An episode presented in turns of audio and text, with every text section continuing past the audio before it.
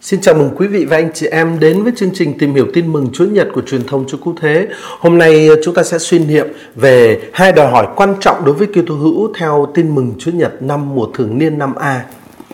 Ở trong bài tin mừng Chúa Nhật năm mùa thường niên năm A, Matthew chương 5 câu 13 đến câu 16 thì Đức Giêsu nói với các môn đệ ở chương 5 câu 13, chính anh em là muối cho đời.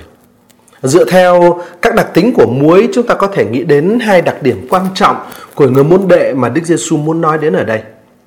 Cái đặc điểm thứ nhất, muối phải tan ra và thấm nhập khắp cả cái khối thức ăn mà được ướp. Và nhờ thế, muối sẽ hiện diện khắp nơi trong cái khối thức ăn đó. Nhưng đồng thời, và đây là đặc tính thứ hai của muối, muối vẫn cứ phải là muối và vẫn thực hiện chức năng của mình là giữ cho khối thức ăn khỏi hư thối và giúp cho khối thức ăn thêm đậm đà. Ngay chính khi muối đang tan ra. Thế cũng vậy, thưa anh chị em, sự hiện diện của các Kitô hữu giữa cuộc đời uh, trong tư cách là muối cho đời cũng phải mang hai đặc tính quan trọng đó. Một đằng đó là sự hiện diện rộng khắp và liên kết với các tình cảnh của nhân loại nhưng mà đồng thời đó vẫn phải nguyên vẹn là Kitô hữu. Muối chỉ có thể thực hiện được chức năng của mình khi muối chấp nhận đi vào một cuộc hủy mình đi và hòa tan trong khối thức ăn thay vì đòi được cất giữ kỹ lưỡng trong tủ như là những hạt ngọc.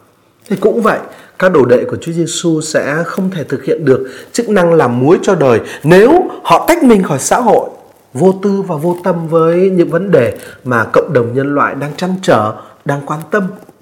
Thánh Cộng đồng trung Vaticano thứ hai quả quyết một cách mạnh mẽ và tường minh ở trong hiến chế vui mừng và hy vọng tại số 1 như sau.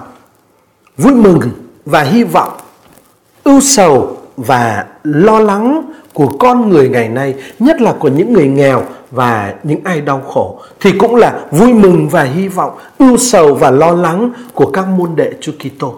Và không có gì thực sự là của con người mà lại không gieo âm hưởng trong lòng của những môn đệ của Chúa Kitô.